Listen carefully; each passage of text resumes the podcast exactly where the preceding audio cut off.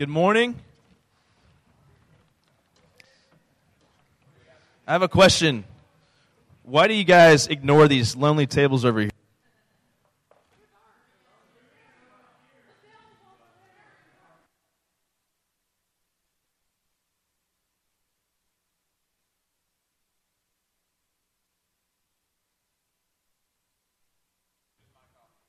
Hello, hello, hello. There we go. It was on, then he turned it off, so I'm not sure what that was about. I guess he's like, Dave, we don't we don't want to hear your rambling today. All right, great, great to be here with you this morning. Uh, we're in the middle of Proverbs, and I'm going to jump right in today because we have a ton to get to. And I want to make sure that we don't cause a traffic jam on the way out of here like last week. So uh, I'm going to put this verse on the screen every every morning for the next uh, few months, few weeks, I should say. Go to the next slide. This is the, the verse that frames the entire book of Proverbs. If you miss this one verse, then you've totally missed the point of Proverbs. Next slide. Do we have that? Here we go. The fear of the Lord is the beginning of knowledge. Fools despise wisdom and instruction. And I want you to hear this every Sunday because you got to frame all of our messages in this in this uh, book of Proverbs with this passage in mind. Because what he's saying is that if you don't have this humility and this submission, this fear of God at the heart of everything that Proverbs says, then we can just call Proverbs advice, right? We can just say, okay, it's some good information. It just helps you manage life. It just helps you navigate the complexities of life. But you've got to have this idea that the fear of God is at the core of that. And if you don't have that, don't have that understanding, then the rest of the book is just sheer advice, human wisdom, and that sort of thing. So keep that in mind as we go through this entire uh, talk today as well. Now, uh, today we're going to talk about, I think, a really, really, really important topic, and we're talking about the heart today. Now, if, if I were to say that word to most people, and my son especially, it's funny watching him at the age of four try to understand this idea of the heart, not just the, the physical organ, but the, the spiritual um, reality that we're trying to communicate to him. So we, whenever I discipline him, I try to make sure he knows, you know, son, it's not just that you're you know, hitting your sister was wrong. But um, when you did that, you're selfish. Inside your heart, you're selfish. And he's like, I'm not selfish inside my heart. He's arguing. I'm like, well, now you're being argumentative inside your heart. So she need to be quiet, right? So, so we try to communicate this idea to him. And at this age, it's very vague. It sounds very complex to him. He doesn't quite get that yet. But when I say to you the heart, I hope you know I'm talking about more than just the physical organ, obviously. I'm talking about the center of our being, the core of who we are. Throughout Scripture, the heart, the word heart is used to describe the center of who we are as people. It's, it's where everything flows out of. And so, but, but here's, here's my fear. Here's my fear. Is that if, if, I were, if someone were to ask me the question, okay, what is the goal for Sundays and Wednesdays in the Outback or in your G groups, I would say it's to impact your heart. It, it's heart change. That's what we're about here. We are, we are not here just to put on a show and put on some songs and put on some words on the screen, put on some videos. I mean, if, if you're an outsider, if you're, not, if you're not a believer in Christ, and somebody who's not a Christian walked into this environment, I often think sometimes that, that church looks really weird. Like we're I've grown up in the church, but we're, we're very strange people doing all these things if we're not about heart change. If we're not trying to see God change us at the core of our being, our heart, then this is just a waste of time. Like we walk into the church, we get dressed up on Sunday morning, we walk into the church, everyone puts on a smile, we sing some songs, some guy on the stage says some words, and we walk out and we go have lunch. I mean, it's just a strange ritual if you're not really here for heart change and not really wanting to hear God's word so that your heart can truly change, then this is just a big waste of time, right? I think that many of you would say that anyone who's not here for those reasons, we, you would call them a hypocrite. You would say, well, why are you going through all these motions just for what? To put up a front. Why are you doing this? And so the whole point of Sundays and Wednesdays here has to be heart change. But here's my fear, though my fear is that many of us and I would say many of your parents, I'm not bashing anyone's parents today, many of us as parents, we go after behavior change before we go after heart change. We try to, we, we try to teach behavior change before we try to teach heart change. And I would say that, that many of your parents probably, um, not fully, but some of their motivation may be in bringing you here, might be just, yeah, I believe in Jesus, but I also want my kid to be a good person. I want them to get good grades. I don't want them getting pregnant or getting somebody else pregnant. Uh, I don't want them to smoke. I don't want them to drink. Don't do drugs. But here's the reality many of them, I think, miss the heart. They miss the heart. I talked to a guy uh, last week um, after church on Sunday here, and he said, You know, I feel like my parents just teach me morals. I feel like they just are all about, okay, Jesus, we believe in Jesus, but, you know, they really care about, okay, are you living a moral life? Which could be good if it's got the right heart behind it. But if that's all they're teaching, they're missing the heart. They're missing the heart. And so turn to Proverbs chapter 4, verses uh, 1 through 5. We'll start there. Proverbs 4, verses 1 through 5. And here's what Solomon says to us He says, Listen, my sons, to a father's instruction. Pay attention and gain understanding. I give you sound learning. So do not forsake my teaching, for I too was a son to my father, still tender and cherished by my mother. So, once again, who's writing this again? Who's writing this? Solomon. And so, once again, we see a father wanting to instill wisdom in his son.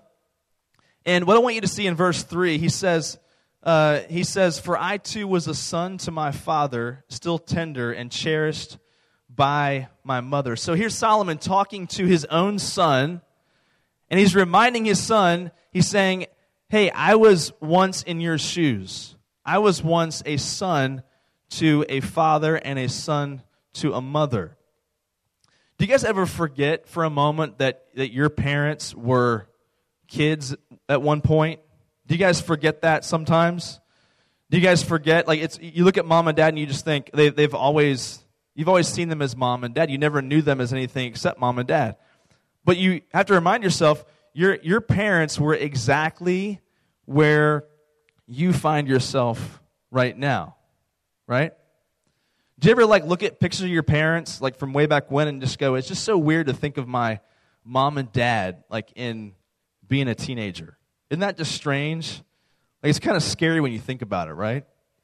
And so Solomon is reminding his son, he's saying, Hey, I used to be in your shoes. I was right where you sit right now.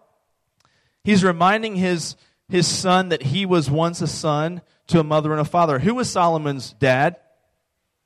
David? David, yes, he was. Who was Solomon's mother? Do you remember? You guys sound not confident on this one. Bathsheba. All right. So everyone recall the story of David and Bathsheba. Do you recount the story? You guys know the story of David and Bathsheba. If not, just read your Bible. You can figure it out. Uh, go ask your parents that story. We'll, we'll, we'll say that. Um, I'm not going to get into that right now. But um, their story is, is a pretty crazy story. Now, do you think, I'm just wondering if, if Solomon ever had that moment where he said to his dad, Hey, dad, how did you and mom meet? And the awkward conversation that ensued after that, right? The part where David had to say, Well, I'll be honest with you.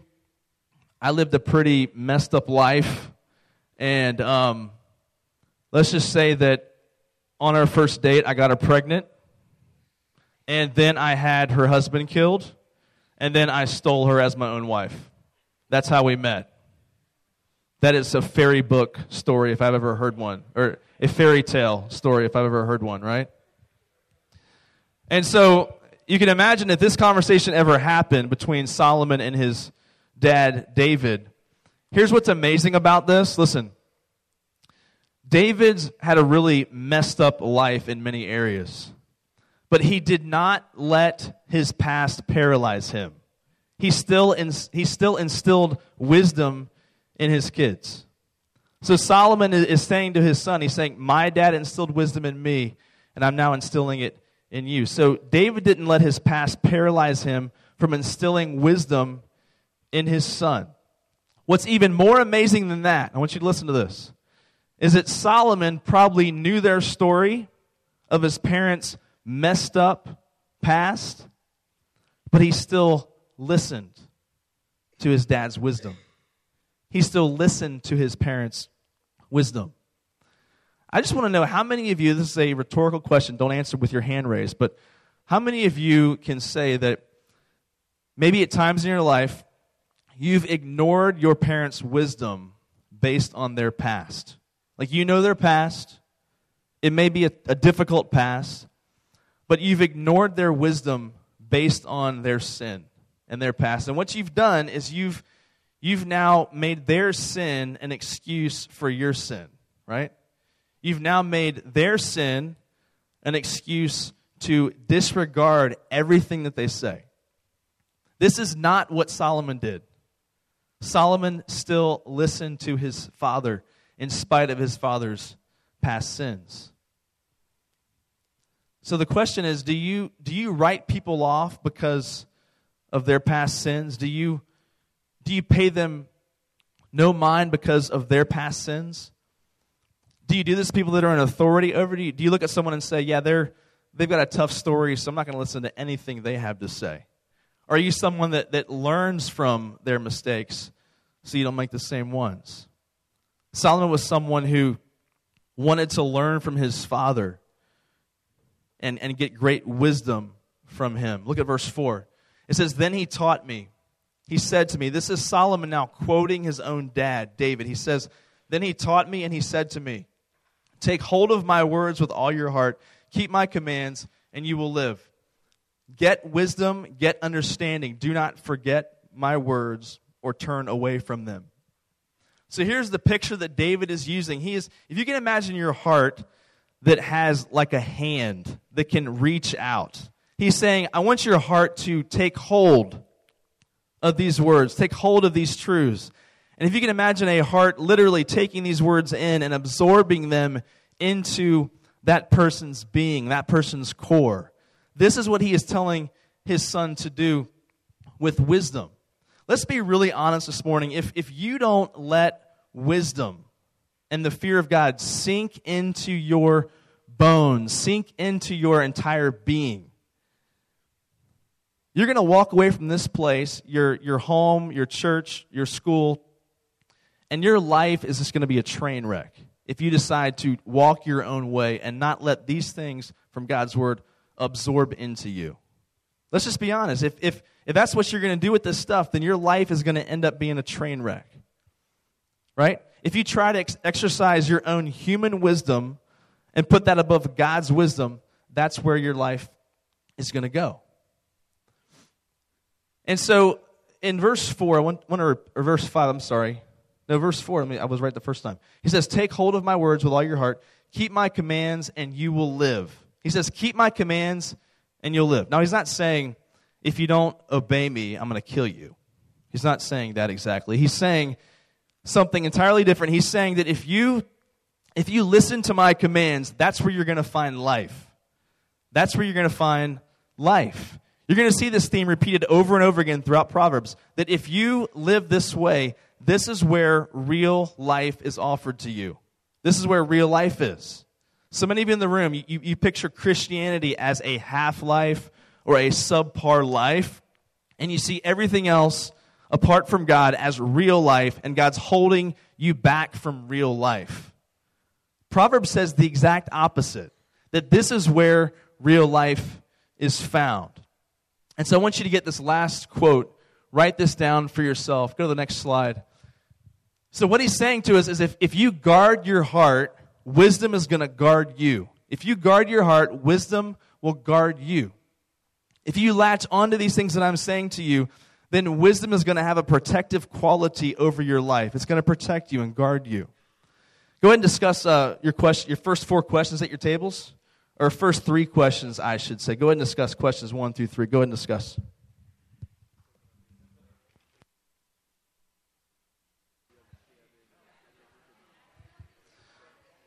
All right, what I'm going to ask you guys to do is skip all the way down to verse 20 of chapter 4. Skip all the way down to verse 20 of chapter 4.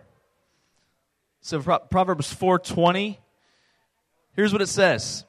It says, "My son, pay attention to what I say." Do you notice that he keeps on saying this over and over again? He keeps on saying over and over, "Pay attention." You get the feeling that his son is like starting to tune him out a little bit, like his son has ADD, right? So he says, My son, pay attention to what I say. Turn your ear to my words.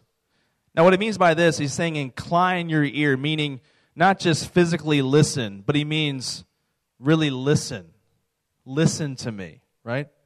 Verse 21 Do not let them out of your sight, keep them within your heart. So basically, he understands as a dad that what he's about to say, his son could easily forget his son could easily just go, "Yeah, I don't I don't know where I put those words that you you gave me, those bits of wisdom. I, I seem to have lost those somewhere along the way." Verse 22, "For they are life to those who find them and health to one's whole body." And the verse 23 is the key verse that I want you to get today. Verse 23. Above all else, guard your heart for everything you do flows from it. And then go to the next slide because I want you to see another translation of the same verse. This is the ESV Bible. It says, Keep your heart with all vigilance, for from it flow the springs of life. And so, all throughout Scripture, the heart is considered the center of one's being, the, the core of who we are. The heart is the master control over your entire life. It is like the rudder of a ship. Uh, in fact, I would say it this way that a wrong heart leads to a wrong life. And so he gives us a very vivid picture here of a spring. That the heart is like a spring. Listen to this. Your heart is like a spring, and your life is like a river that flows from that spring. So I want to show you this next picture. Go to the next slide. Anybody here know where that is? It's not too far from here. Barton Springs in Austin. And what this is is anyone here gone swimming before? Anybody been in Barton Spring before in Austin, Zilker Park? The water is extremely warm, isn't it? No, it's freezing. Okay? If if you go to Barton Springs, uh, it could be 105 degrees outside. But, and you're like, man, 60 degree water sounds great. And then you get in and you're just like shivering. You're like, why did people come here? Right? And so the water there is extremely cold. And the reason why it's cold because there's a spring downstream that comes from under the ground. And so all the water doesn't get any sunlight and it bubbles out of the ground at some point downstream and then bubbles into this area and goes down towards uh, Town Lake Park.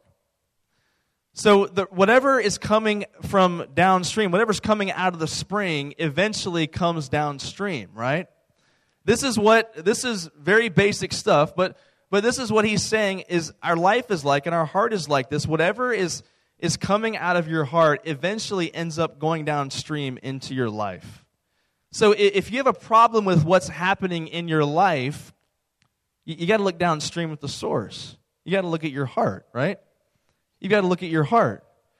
And so this is a very vivid picture that Solomon is, is using here that, that our heart and our life have a similar, similar relationship to a spring and a river.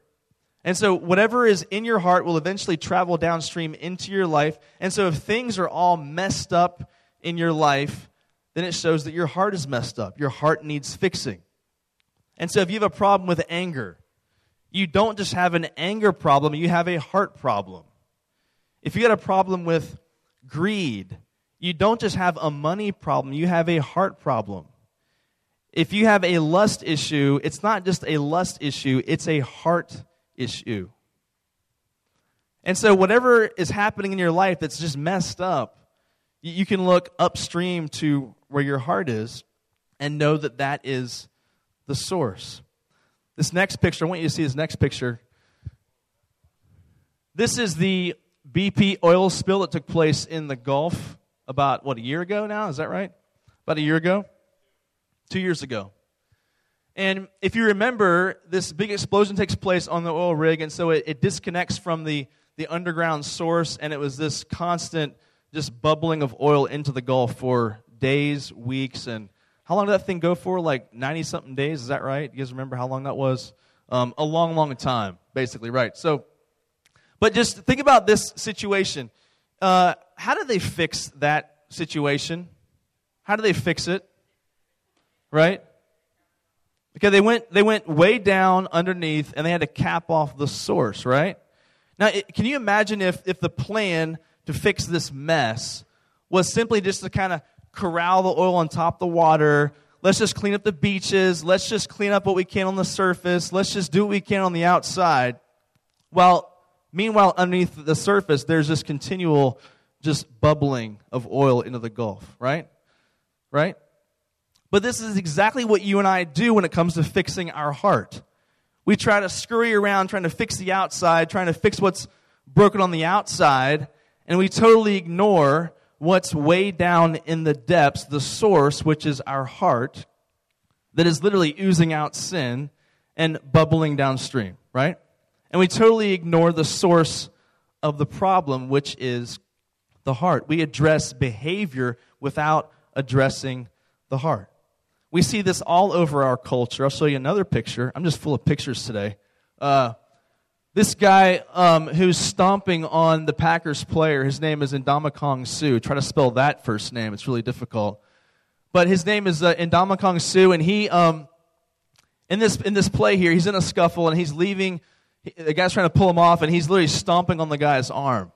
And what's funny about this is that no matter how much video he watched of his own actions, he still maintained that no, I did not stomp on his arm in that situation, right? I was trying to get up quickly and I, my foot landed on his arm. That's what he said. So, um, yeah, several times over and over again. Uh, so, what's funny though is whenever an NFL player has this anger outburst or gets suspended, the NFL will often say things like, All right, we'll suspend you two games and we're going to send you to anger management. Which I'm just picturing this defensive lineman for the Detroit Lions being in anger management. Can you just picture this with me? Like, what, what do they teach you in anger management? Anyone ever gone to anger management before? Just want to see some hands. Okay. So, I'm not sure what they teach you here, but I'm just trying to picture this guy sitting in a little desk with other people around that are much smaller and them explaining, okay, when you get angry Ndamukong Suh, I want you to count to 10 and breathe really deeply and think of the color pink. Right? Like, what do you, what do you tell a guy like this how to control his anger? What, what do you tell a guy like that? Well, the, the issue is the issue is the heart, right? The issue is the heart. You, you can't just fix up the outside and expect the heart to change because you fixed up the, fixed up the outside. And so we see this all the time throughout our culture that people try to, to fix the heart just by changing behavior, or they totally ignore the heart altogether. And so, what I want you to get uh, from all of this is that because you and I have a heart problem, you and I cannot just flip a switch and fix the heart problem. This whole thing obviously goes towards Jesus. This, this is where Jesus comes in. Jesus, what he does in our life is that when you place your faith in him, when you submit your life to him, he gives you a new heart. This is all throughout the Bible that, that God literally gives you a new heart with new desires, new longings, new yearnings. This is what salvation is. And so instead of you just trying to fix up what's broken on the outside, Jesus takes what's broken on the inside. He fixes it when you submit your life to Him, when you surrender to Him. This is exactly why you and I need Jesus. He gives us a new heart. He gives us a new heart. And so the question I want to ask you this morning is if you're someone who you find yourself not really getting this thing called the gospel, not really getting this thing called Christianity, not really understanding what it means to follow Jesus, it might be because you're just trying to change your behavior. You're trying to follow some rules. And you haven't fully given your heart to Christ yet. You haven't let Him give you a new heart. So if that is you, if you don't know where you stand with Christ this morning, I want to invite you to, when you leave this place today, you go home, you pray, you say, God, I want this new heart that you offer every person. I, I want to be a new creation. I want that. I'm tired of trying to fix the outside. I'm, I'm tired of trying to change my behavior. I want that new heart. If you ask him that, he will give it to you. There, there's no debate going on there. He will give that to you. But if you're someone that's already a believer, you know you're a believer in Christ, but you just you struggle in this area of heart change, letting God really change your heart. I want to challenge you this morning to ask yourself three really important questions on a continuous basis. Okay, go to the next slide. The first question is this What's really happening in your heart? So when you, when you sin, when you find yourself doing things that even you can't explain, you've got to ask yourself the question okay, what's really happening in the depths of my heart? What's happening? Right? You've got to ask those kinds of questions. You've got to start to ask deeper heart issue questions, not just, hey, why did you do this? Why did you do that? Right? Go to the next slide. The next question I want you to think about is Do you ever ask God to reveal your heart sins? When you pray to God, do you ever ask Him, do you ever say, God, I want you to reveal to me the sins of my heart? I want you to reveal to me the sins that even I can't see. Because when you're, at, when you're trying to follow Christ, it's very easy to just focus on the things that you know you did wrong, the things that you know you sin in, those outward actions. But do you ever ask God to reveal what's really happening in the heart? Do you ask Him to reveal your heart sins? And then, lastly, last slide. Do you confess the sin behind the sins? In other words, everything that you and I do that's outwardly sinful, there can be a line drawn from that action back into your heart because it is flowing from your heart. And do you ever confess when you can identify the sin behind the sin, so to speak, the sin of your heart? Do you confess it to Him? Do you confess that to Him and turn even from that sin in repentance? There's been this video kind of circulating on Facebook the last week or so. I wanted to show you to close out. And once this video is done playing, you'll discuss your last few questions at your tables. And if we can get that expanded there, we'll just we'll play this. You guys can make sure we have volume too, by the way. Always is a problem.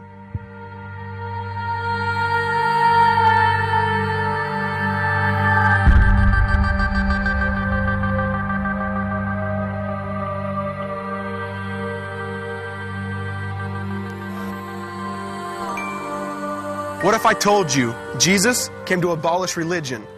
What if I told you voting Republican really wasn't his mission? What if I told you Republican doesn't automatically mean Christian, and just because you call some people blind doesn't automatically give you vision?